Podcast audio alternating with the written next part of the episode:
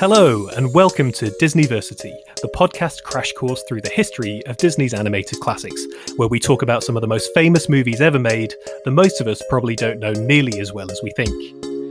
Each episode, we'll be moving forward in time through the legendary Disney catalogue, watching every feature film in the Walt Disney Animation Studios vault, from Snow White to Frozen 2, seeing how they stand up today, how they pushed the boundaries of animation, shaped the legacy of Walt Disney and the wider Disney brand, and how they influence pop culture at large.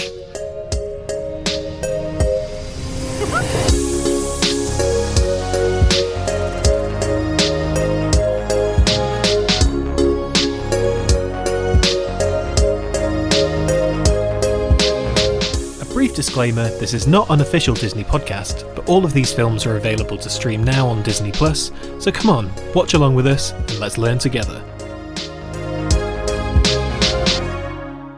I'm film journalist Ben Travis, and in this special bonus episode of Disneyversity, we'll be taking a brief pause in the circle of life that is the regular podcast to look back on the first five features that began the legacy of the Walt Disney Animation Studio.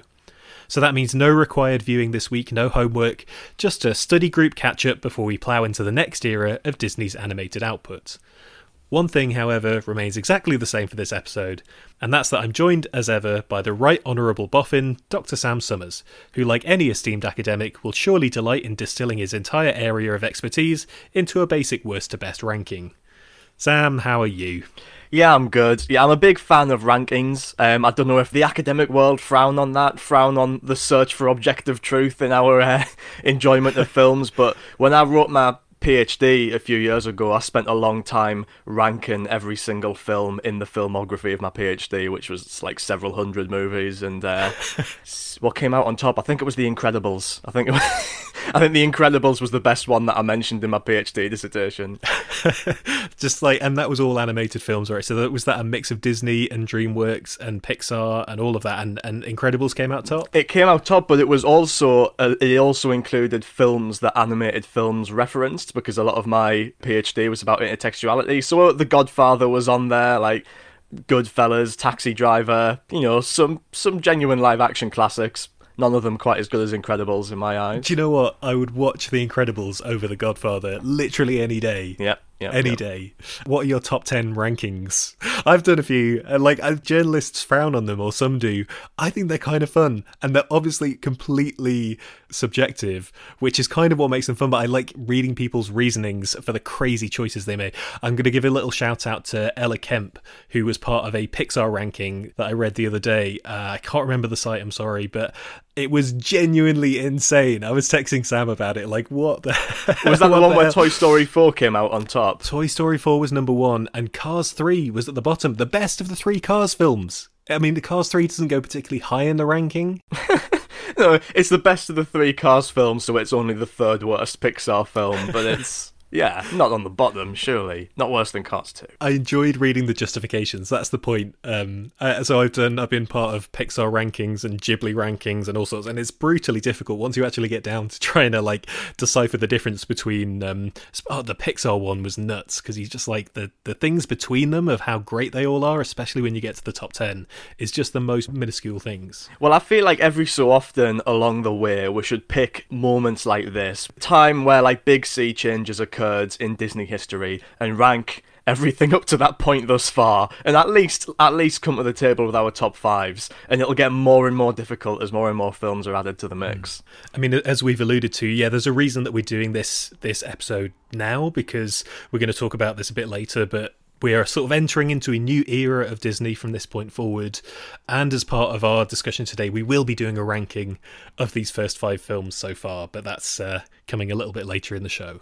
So, yeah, as, as Ben kind of mentioned before, the reason why we're having this discussion now is because this was, uh, you know, following Bambi, the space in between Bambi and Disney's next feature, Saludos Amigos, is kind of also the site of some big industrial and broader historical changes, which really brought an end to this first big golden age of Disney animation. And we'll talk a bit more about what those reasons are towards the end, what those factors were that led to it coming to a close.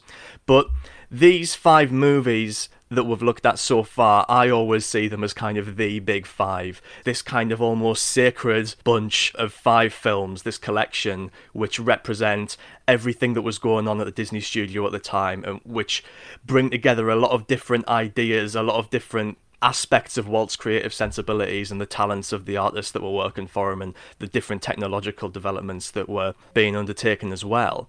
So I thought this would be a good point to pause and ask you, Ben, how are you feeling about what we've watched so far? What are your thoughts? What are your impressions of what we've seen? How did they live up to your expectations? I mean, you'll be glad to know that five episodes into this podcast, I'm still glad that we're doing this project. I am enjoying them. I'm really enjoying the films. Yeah, so many of them, as we've discussed in the previous episodes, are things that I either haven't seen before or haven't seen in so, so long. So just to revisit them and see how sort of alive and real these films are in a way that they're so well known, but they become just a series of images or songs. And so to revisit them as fully fleshed films has been really enjoyable. And i've been pleasantly surprised so far by how well everything holds up. Like these films are 85 odd years old. Like they are nearly a century old but they still by and large play by the same rules and rhythms as animated films today. And i think it's really interesting seeing how we sort of accept it. We just accept that this is what animated films are like, this is what Disney films are like. But I am really struck by the fact that they were inventing this stuff, they were making it up, and this is the, the sort of nexus, the genesis of all of those things. So I, I think it's really interesting how well they play today. How, on the one hand, lots of things have changed in that intervening time.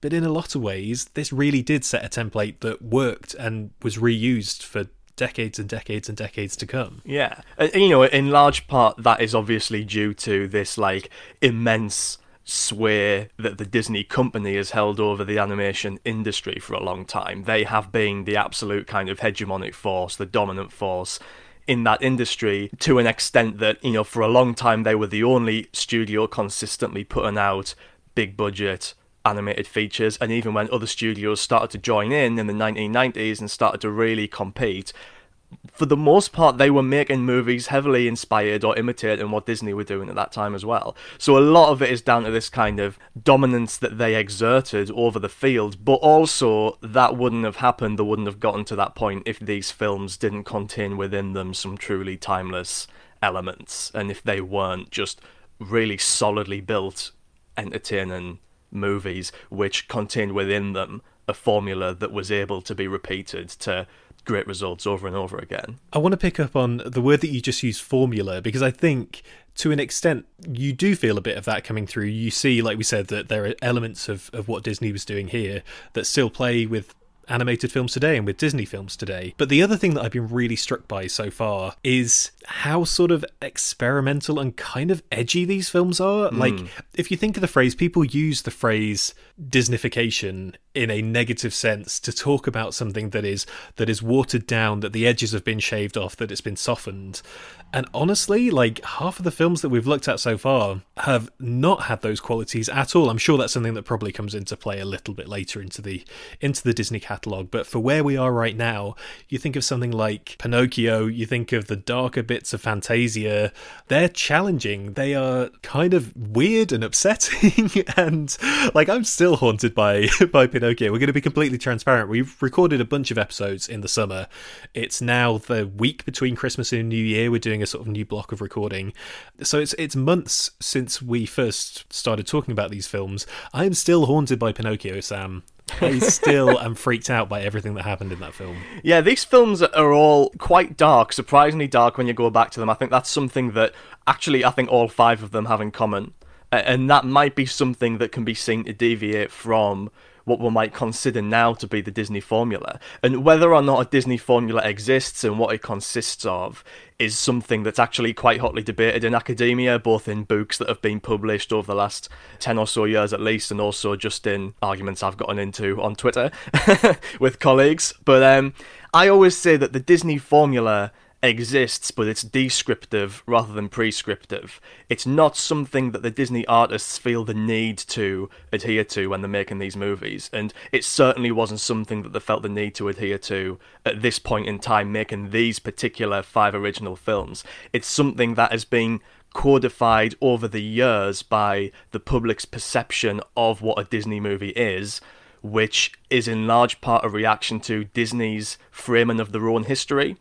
So whenever a movie like um, The Little Mermaid or The Princess and the Frog or Frozen comes out, which is pitched by Disney as a return to the Disney formula, a return to their classic roots, that's a version of, of classic Disney which Disney has itself kind of concocted in order to sell their movies, which actually leaves out a lot of the really interesting, crazy, bizarre stuff that was in these original movies, that was in these classical Disney movies, which is something that people like you, going back to them, either for the first time or after having been you know influenced by later Disney films in terms of your expectations, it's going to subvert a lot of those expectations, and there's going to be a lot of stuff that you weren't expecting. I mean, there's definitely a big gap between the sort of general pop cultural space that Disney holds, the image that it cultivates for itself, and the actual content of, of these films.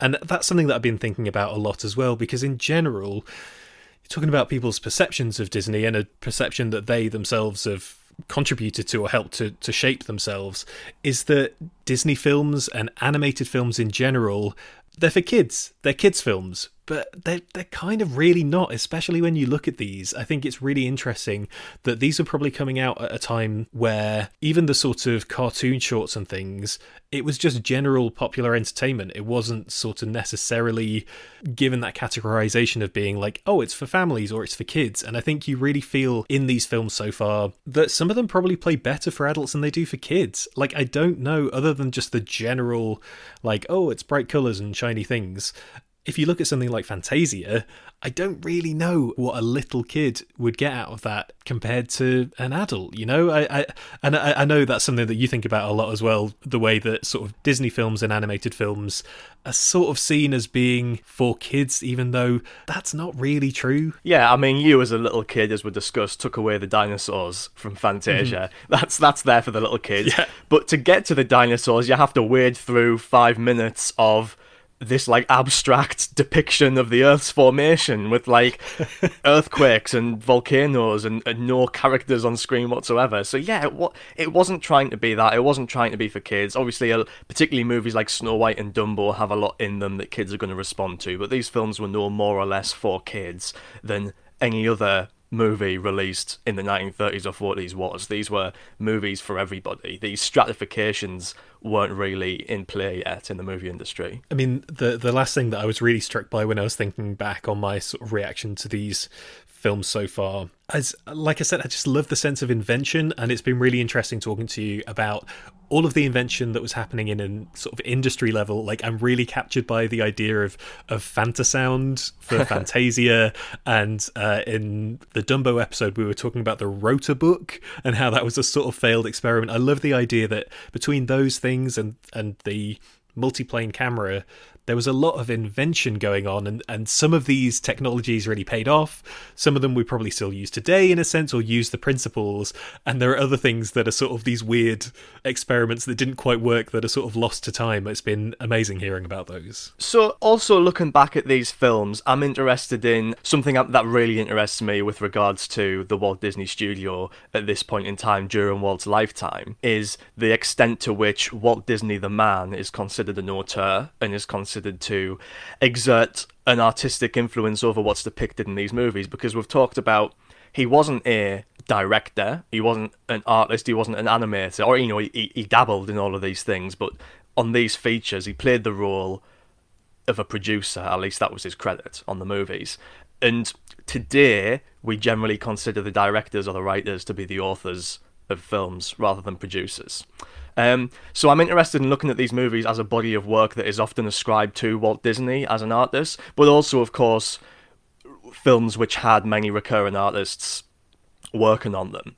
And I was interested if we can look at these films and if you've picked up on any particular themes and, and preoccupations that Walt and these other artists have, have brought to these movies as a cycle.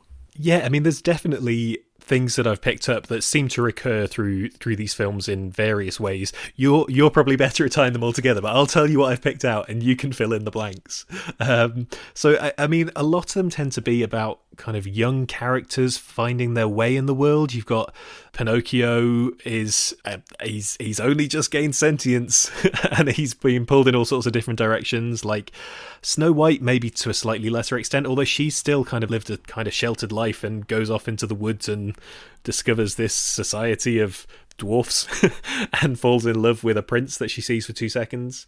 You've got Dumbo, who is a little kid trying to find out what he's doing with his big ears and why everyone's making fun of him. And uh, Bambi, obviously, you've got that to a massive extent as well in terms of that sort of life cycle of Bambi that the film is his coming of age. So that kind of really stood out to me. And I think the other thing is just that as we talked in these episodes, they're all sort of morality or folk tales. They are they're often based on classic stories, and yeah, they tend to have a sort of strong moral message to them, all presented with loads of cute animals. so that that's what I've kind of picked up on so far. Would you say that's relatively accurate? Yeah, that's pretty solid. Those are definitely things that, that recur, and I think this fact that a lot of the movies are coming of age stories starring young child characters is part of what's contributed to them being considered to be children's films because these are all child characters that children can relate to. And this is something that I think almost comes full circle in the last movie of this era, which was Bambi, because Bambi is a movie which, if you think about like Pinocchio and Dumbo, those movies end where a character has reached a particular point of evolution in their childhood, where a character has come of age to an extent, whether it's Pinocchio becoming a real boy or Dumbo learning to fly. They've discovered something about themselves. Bambi goes further than that. Bambi pushes and pushes with this coming of age narrative until he reaches the age that his father was at the start of the movie and he has his own child and he like his father is now watching his family grow from afar and walking off into the distance. And the cycle has kind of been completed. So yeah i think this interest in, in almost this blakean notion of innocence and experience which comes through particularly in pinocchio as he encounters all of the various vices um, of the real world, of the adult world, is something that Bambi follows through with all the way to the point where it connects to another thing that I wanted to talk about, which was this idea of cyclicality, which is something that comes up in so many of the segments in Fantasia, right? Yes, yeah, we talked about it's the changing of the seasons and it's time moving on and things sort of escalating and then de-escalating and and equilibrium is restored and you get the sense especially our boy Chernabog he rises every night he terrorizes everybody and then he chills out in the daytime and then night comes back and Chernabog's back again. Yeah, exactly. And, and Bambi sort of takes this idea of cyclicality and horns in on it and really takes his time with it and focuses on it for the length of a feature film, which I think is is part of what makes that film so effective. And I know you found that film to be very effective completely. Um, yeah, I, I, think it has been interesting seeing these themes emerge, and also just things that you go, "Oh, this feels like like classic Disney. Like it is cute animals, it is lovely, memorable songs, it is moral tales. It, a lot of those things still feel like part of Disney today. Mm. And we also see that, that the settings and source materials of these films evolve from a preoccupation with Europe and European source materials in the, the fairy tales that inspire Snow White, the Grimm stories, the Italian novel that inspired Pinocchio, and the exclusively European classical compositions that inspired Fantasia, into Dumbo and Bambi, which are very American stories and, and take place in America and bring with them aspects of American culture and ideology. So, for example, obviously, most notoriously, in Dumbo, we have the crows, we have versions of African Americans, we have versions of American racial, racial dynamics in this movie. And I think it's no coincidence that this is also the first Disney film that is set in America and based on American source material. And those dynamics are something that, and those prejudices are something that necessarily come along with that. Not that that's something Disney was interested in interrogating, but it does speak to the dark side of this idealized version of kind of turn of the century America and contemporary America, which Disney is often credited with bringing to life in his movies and in a nostalgic way almost. I think it's interesting, like you say, the I hadn't really picked up on the fact that so much of the influence on these first five films is European.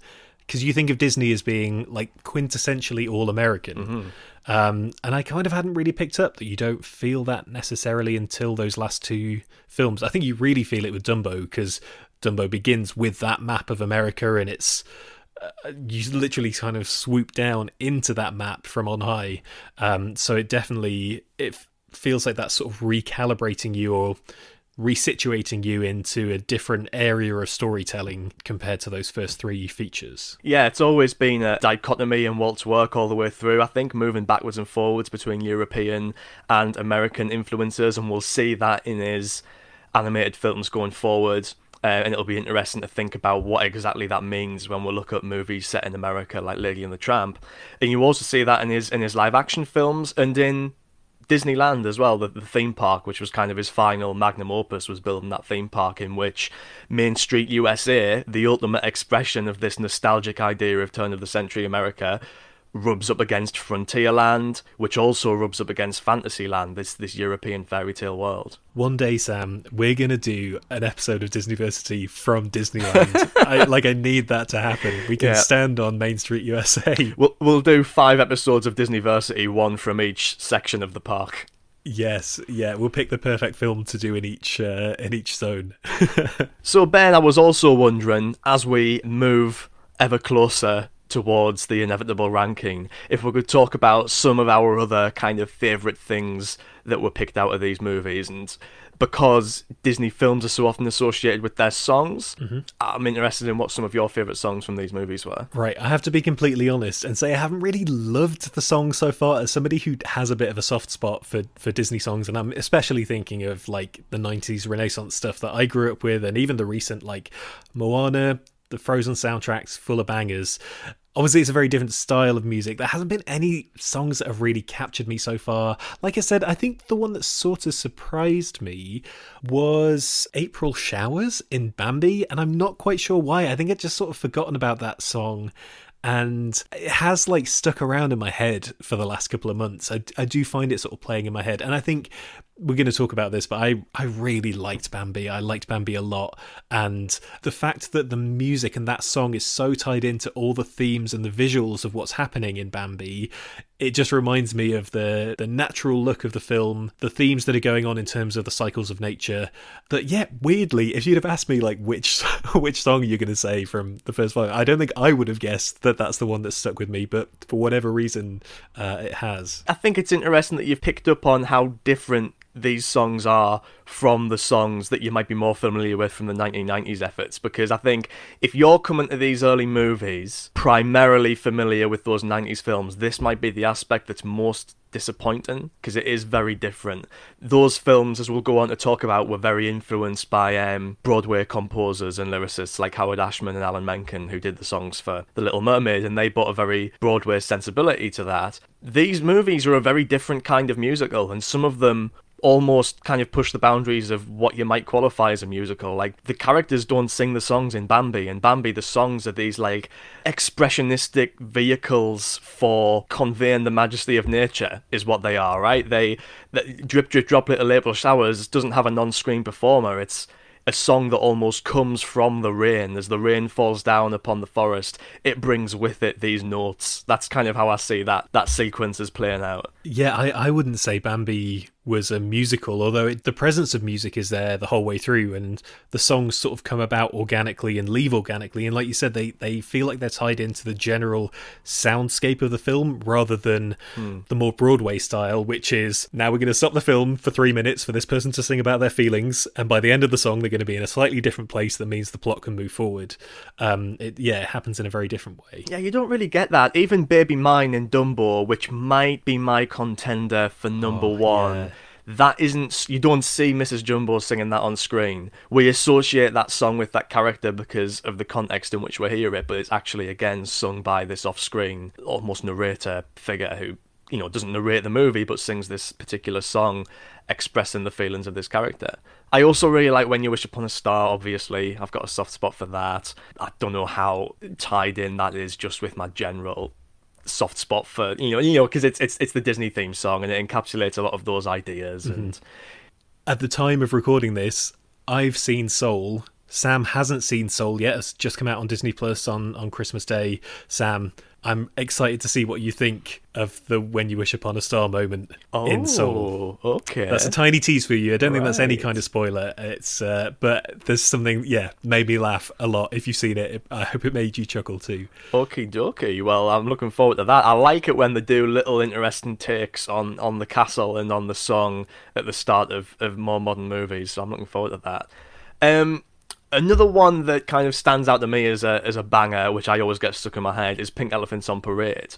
But I don't know if that's a good song or if it's just the perfect accompaniment to a great sequence. And a lot of the songs in these movies are inextricable from the sequences that they accompany. Yeah, like if you think of some of the recent Disney songs, again, I on my own in private would listen to those as songs in their own right. But the Pink Elephant sequence is incredible. It's nuts but those images are so sort of tied in with that song. It's it's its own thing. I wouldn't I wouldn't be sitting on my own listening to the Pink Elephants on Parade song.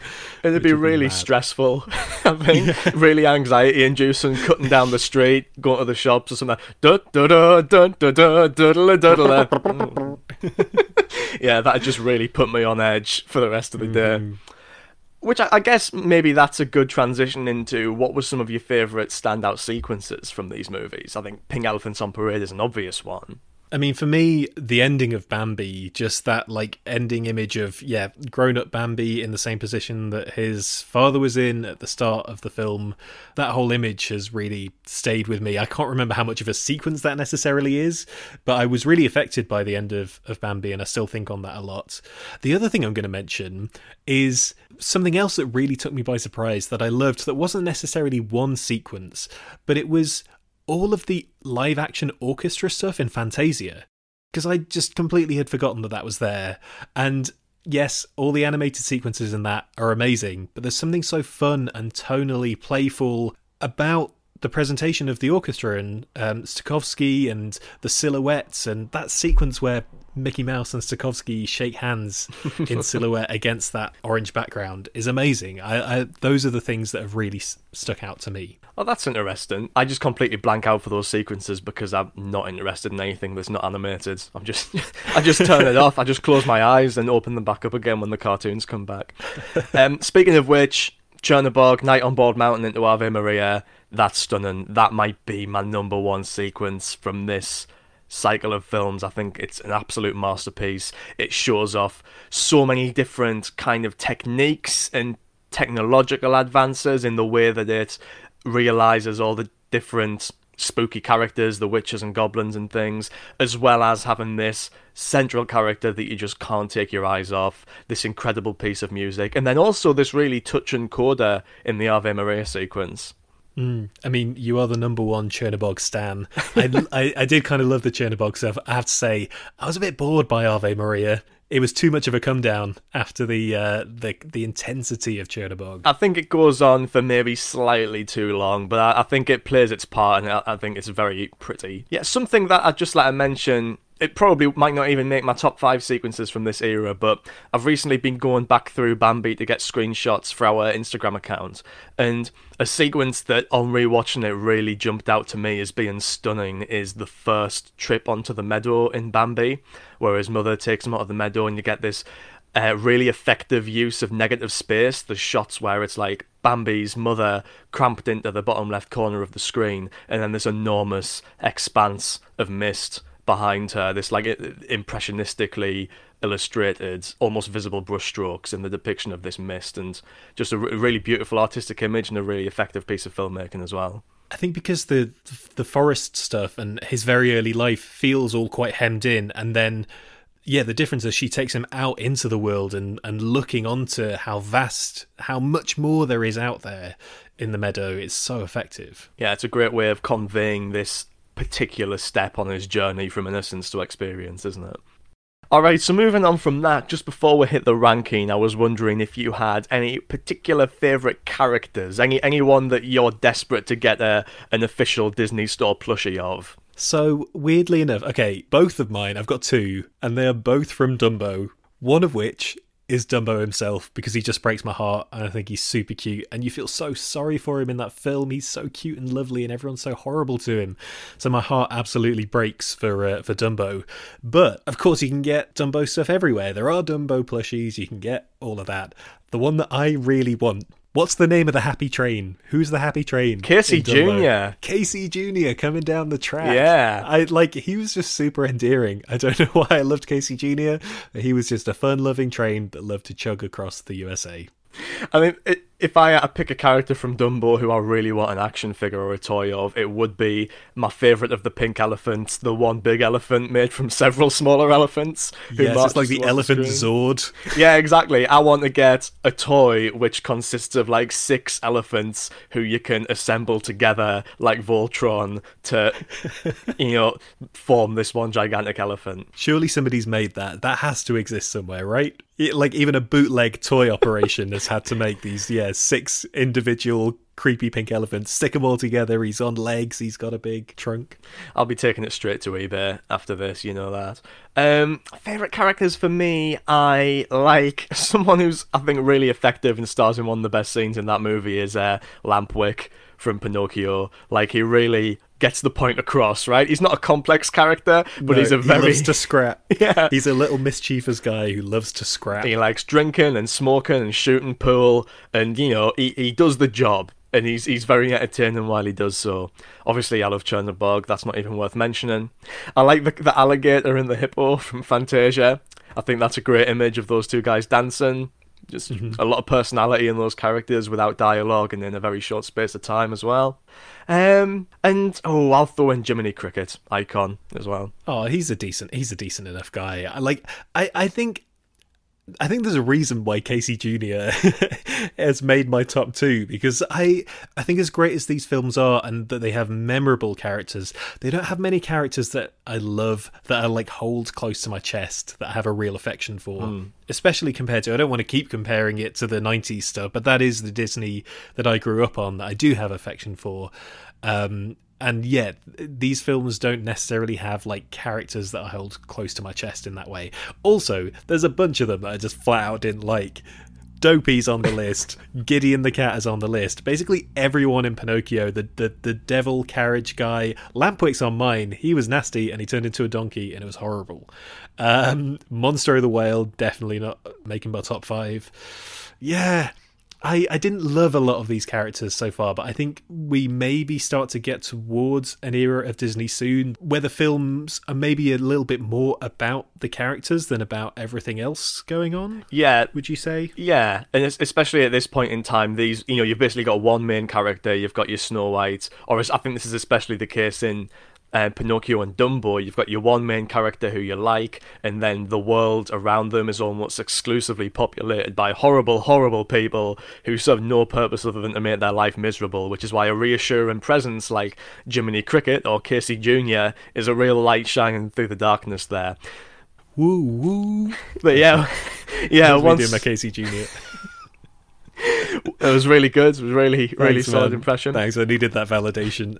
but once we're hit the 1950s with things like Cinderella and Lady and the Tramp, you do start to get these really memorable characters and memorable sidekicks and things as well, uh, who people still love to today. And also, what's quite exciting is that in the next batch of movies, uh, which we're going to talk about a little bit towards the end of this episode, the next batch of movies of um, compilation films that we're going to be looking at we're gonna meet uh, or re-meet some of our old Disney friends in those movies. We're gonna be meeting people like um, Donald Duck and Goofy for the first time on this podcast, and you know, those guys are great. Those guys are great characters, very lovable. You'll have a great time with them, Ben.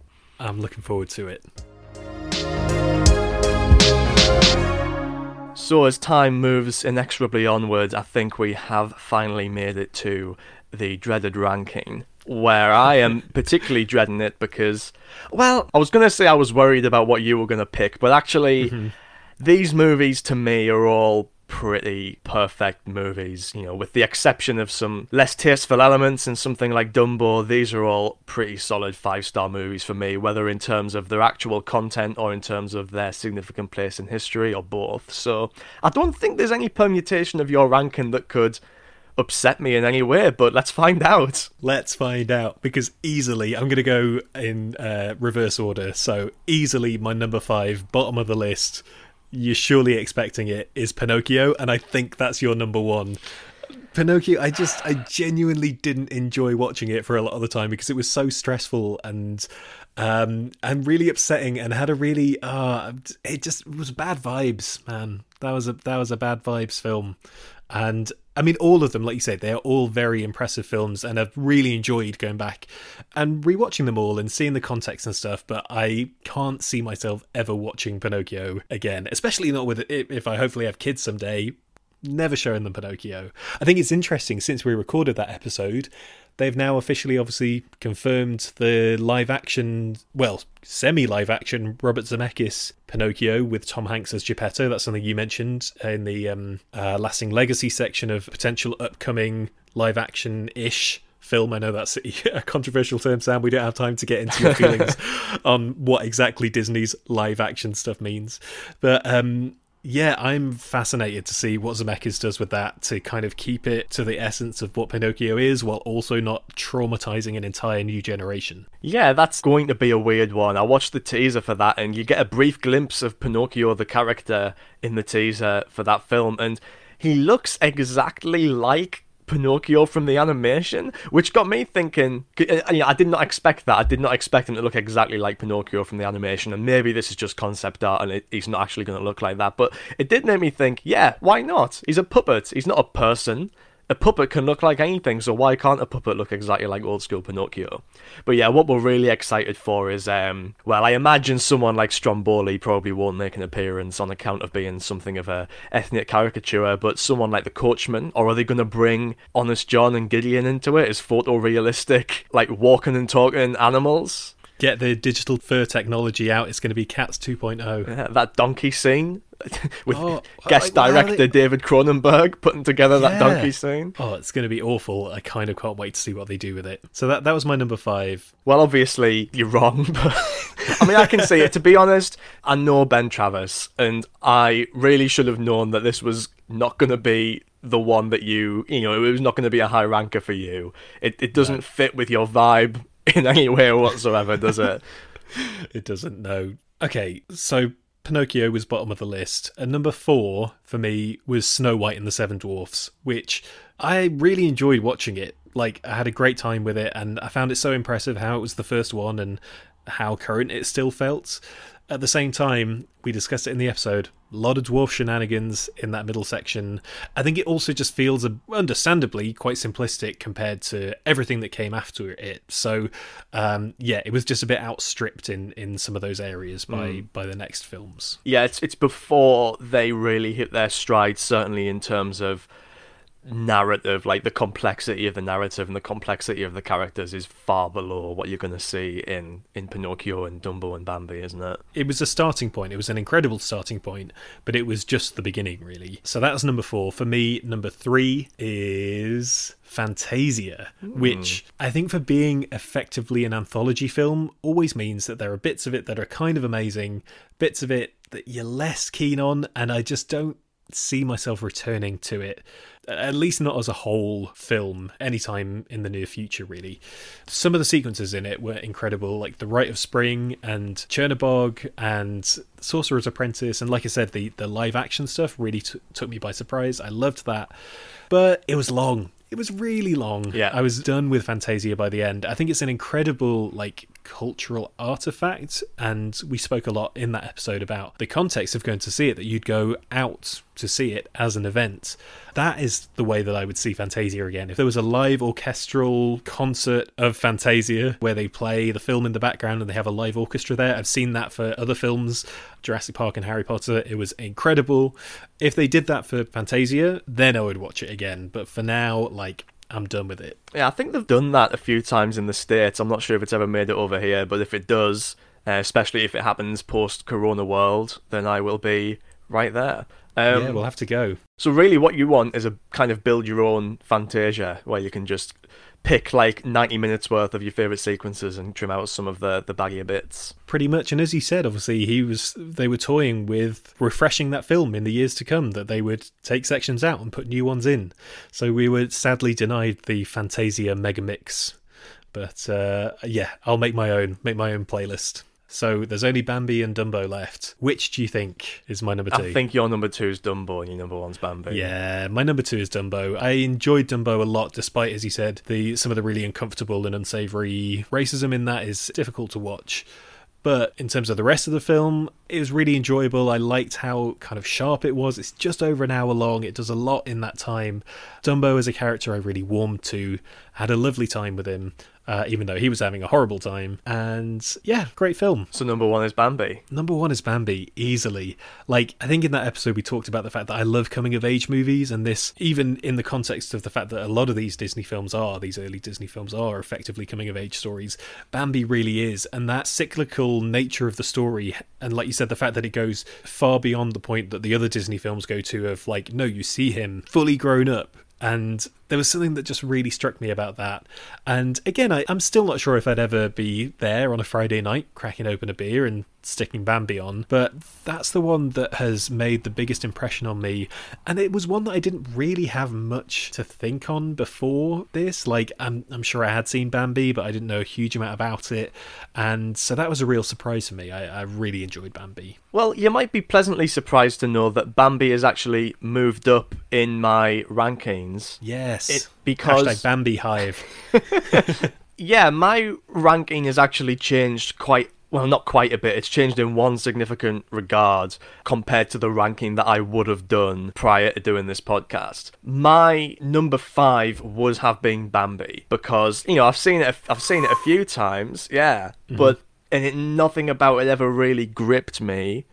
But on doing this podcast and I think talking to you about it and listening to some of the things that you said you liked about it kind of drew some of those positive aspects out for me. And I also did a lecture about it in the interim as well, which was, you know, again, makes you look at it in more detail, makes you look at it in a new light, and also going through the film, like I said earlier, to pick out screenshots for the Instagram really made me just stop and look at some of the imagery, some of the incredible like painted backgrounds, for example, in that movie.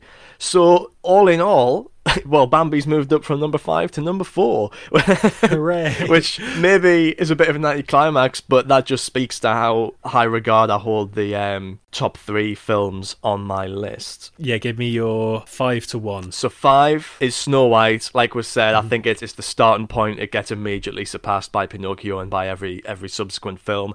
Obviously, incredibly important, but I think to an extent we do have to judge these movies on their actual merits and on how much they hold up. And I think Snow White handily holds up the least in terms of its story and its characters, especially. Then I've got Bambi in at number four.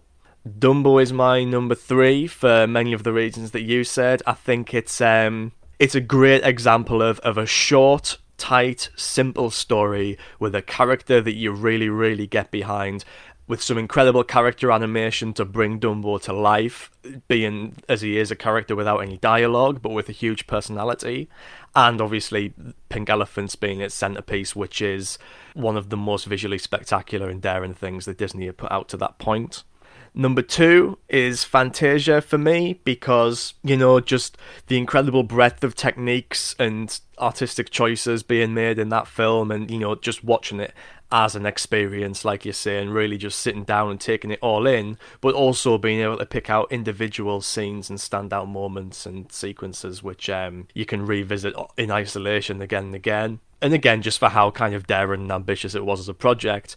And number one for me, Pinocchio. I just think of the bunch, despite how ceaselessly horrible it is, which I will grant you is the case. Yep of the bunch, it has, for me, the best characters in terms of like their characteristics and their development as characters. You get Geppetto and Jiminy and Pinocchio all have very clear arcs.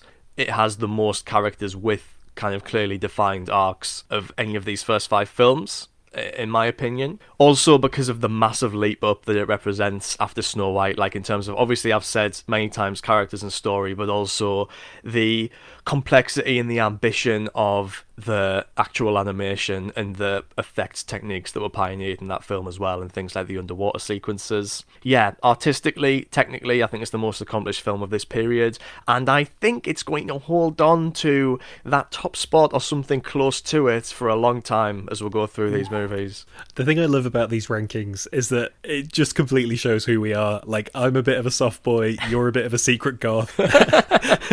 you're like Chernabog and all the horrible stuff in Pinocchio, and I'm like, oh, Bambi and Dumbo, I love them. oh, that's so true. And yeah, I think every so often when we're doing this pod, we should do one of these bonus episodes where we'll maybe just talk about if our top five is updated, if anything's managed mm-hmm. to make it into the top five from what we've seen. I think that'd be fun. That sounds good. Yes, we'll keep that up as we go along. Before we wrap up this bonus mini episode, let's tee up what comes next because these first five films are all beloved classics, but the next run of Disney movies aren't so well known and this is a time when things were changing for the studio. What can you tell us about what comes next, Sam? Yeah, so this imperial phase, as you might call it, of Disney films came to an end for a reason. It didn't just stop, they didn't just like surpass their artistic stride and start kind of making repetitive and formulaic movies, as happens with a lot of filmmakers and studios. You know, there were two specific concrete factors that brought this period to an end, and one of which was the artist strike in 1941. So, in 1941, in particular, protestant unfair wages and also Walt's refusal to recognise the Screen Cartoonists Guild, which was like the nascent union that was being built up at the other studios to represent animation artists.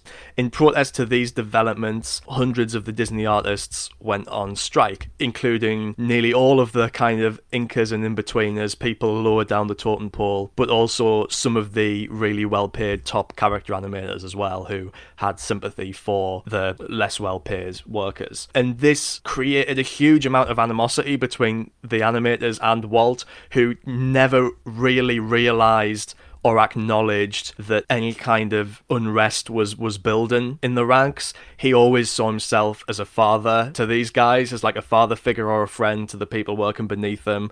And he was really upset that they had any kind of animosity towards him, let alone enough to make them go on strike. And this led to hundreds of artists actually leaving the studio. So eventually it was resolved and he recognized he was forced to recognize the union. But so many of the artists had become disillusioned with Disney, the man and the company that they left. And this included some big names like um, Art Babbitt, who was the leader of the strike and one of the highest paid animators at Disney. Probably most significant contribution was the development of Goofy as a character. So he worked a lot on those Goofy shorts. And um, Bill Tytla, who I think we've already mentioned, who was for my money, the most gifted character animator at the studio who created um, Chernabog and Dumbo and put so much personality into those characters. Uh, also, Tyrus Wong, who was a, a Chinese born artist who created the look for Bambi effectively. So he only really worked, you know, played a significant role on that one Disney movie, but the visuals in that film, most of which are his actual background paintings that he did himself, are so spectacular it does make you wonder what else he could have achieved working at that studio. Yeah, that's such a shame because, like you said, the whole general artistic style of Bambi feels so distinct even within these five films. And speaking of distinct artistic styles, uh, a group of animators, including um, Steve Bosustow, T. Hee, and in particular John Hubley, would go on to form or work at a new studio called UPA, who made films that you might have heard of, and if you haven't, you should seek out, like the Mr. Magoo series and uh, Gerald McBoing Boing which has a very amusing name, but it's a very important film. And my favourite, Rooty Toot Toot, which brought like a minimalist style to animation, which is so incredibly distinct from what Disney was putting out at the time. And these films brought like techniques from modernist painting, like the color field movement and the, De Stijl movement, to animation to create these really distinct films and characters. You know, that some of the visuals in Rooty Toot Toot are just astonishing and combined the cartoon style that was being developed at the Looney Tunes studios and places like that with this mid-century modernist aesthetic to great effect. And again, it makes you wonder what would have happened if these artists had remained at Disney and were able to bring some of these stylistic principles to play in those films. But also, of course, had they continued to work at Disney, films like that might never have been made if they weren't able to extricate themselves from Walt's particularly rigid creative ideals. So this was this was one big factor which had a huge impact. You know, both in terms of it cost the studio quite a bit of time and money.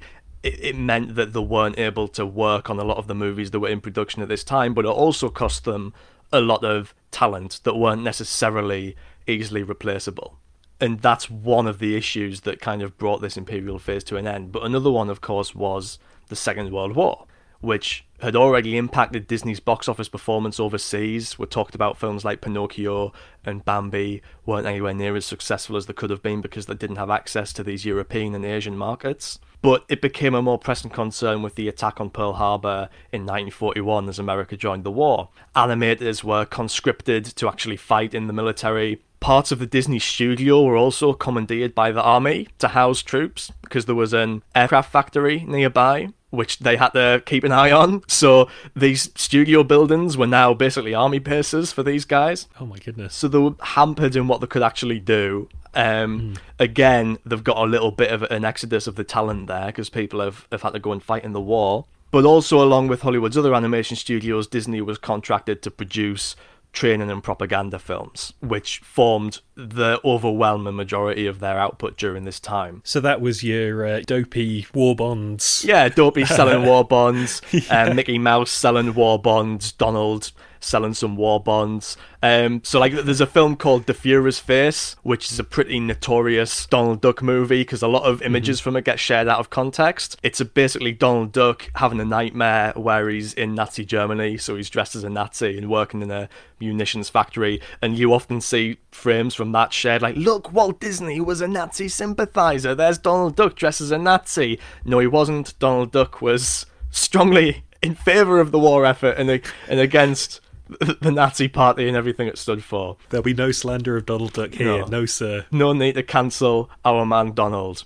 Another really interesting film that they made was a documentary called Victory Through Air Power, which is um, it's basically a feature length lecture from an author called Alexander de who wrote this book that really caught Walt's imagination basically a polemic trying to convince the US government to invest more in the Air Force than the other branches of the military. And Walt thought that one way to help with this would be to get Seversky in the studio to basically read from his book for an hour and a half, accompanied by animated illustrations of aircraft being built. And there's this huge fight between a, an eagle and an octopus representing the US Air Force and the Japanese Navy, for example. So it's an interesting combination of some of Walt's animation techniques being put to work in this propagandistic way. And supposedly, Churchill and Roosevelt were very taken by the film, and it might have actually impacted some of their policy. Which um, legendary animation giant do you think prefers planes? Disney or Miyazaki. Miyazaki loves him some aircraft. Miyazaki loves the kind of enchanting experience of flying through the sky, whereas Walt prizes airplanes for their destructive capabilities. whereas Miyazaki, quite literally the opposite. Yeah. he loves the idea of flight, hates what aircraft are used for. Yeah. So that sort of takes us into the, the next era of films, which are six how would you describe them? They're sort of like anthology, musical. The term that is often used is package films. So, because of the lack of funds, manpower, talent, and creative freedom that was brought on by the war, which actually had an impact that outlasted the war, Disney wouldn't produce a full length animated feature between Bambi in 1942 and Cinderella in 1950. In the interim, we'll get these package features six of them um, Saludos Amigos, The Three Caballeros, Make Mine Music, Fun and Fancy Free, Melody Time, and The Adventures of Ichabod and Mr. Toad, which is a spectacular title, which bring together short subjects or ideas for feature films that they weren't able to stretch out the full length because of budgetary concerns into these like revue films, these these packages, which were exhibited in theaters and which are considered part of the Disney animated canon. Yes, they are part of the 57. I'm really intrigued because I know very little about these films. I don't think I've seen any of them. I have no idea really what to expect. But what we're going to do is we're going to do two films an episode for the next little run. So the next main episode you hear is going to be Saludos Amigos and The Three Caballeros. So if you're watching along, make sure you watch both of those before you download the next pod. After that, we're going to do Make Mine Music and Fun and Fancy Free as one episode. In fact, Make Mine Music is like the only thing that is not available on Disney Plus. It's one of the only mainline Disney animated features. It's not on Disney Plus, so again, if you're intent on watching all of these, you can buy it pretty easily on DVD. It's like readily available in that sense. Don't know why it's not on Disney Plus. Yeah, I have still not been able to figure this out, but I'm going to really put my researcher hat on and try and get to the bottom Yeah. of this mystery by the time we record that episode. So that's going to be the second one, and then the third episode, as we head into these this run of films, is going to be Melody Time and the Adventures of Ichabod and Mr. Toad. So that's what the next three episodes are going to be. They're going to be two in ones, and yeah, we'll see what was happening during this really tumultuous period in the studio's history. I'm so excited for you to watch these movies. There's some really, really wild stuff in these films. And like I say, you get to meet characters like Donald and Goofy as well, who have been long absent from this podcast and they can't come soon enough. I know, and we've only had one appearance from Mickey, and I don't think we're going to see much Mickey generally through this podcast. Yeah, but again, he comes back in, in this in this run, so there's that to look forward to as well. So, yeah, join us next time for the first of our double features as we head into an era of Disney that's mysterious, musical, and sure to be magical. In the meantime, it's goodbye from Sam, Goodbye. and it's goodbye from me. Get caught up, and we'll see you next week. Bye.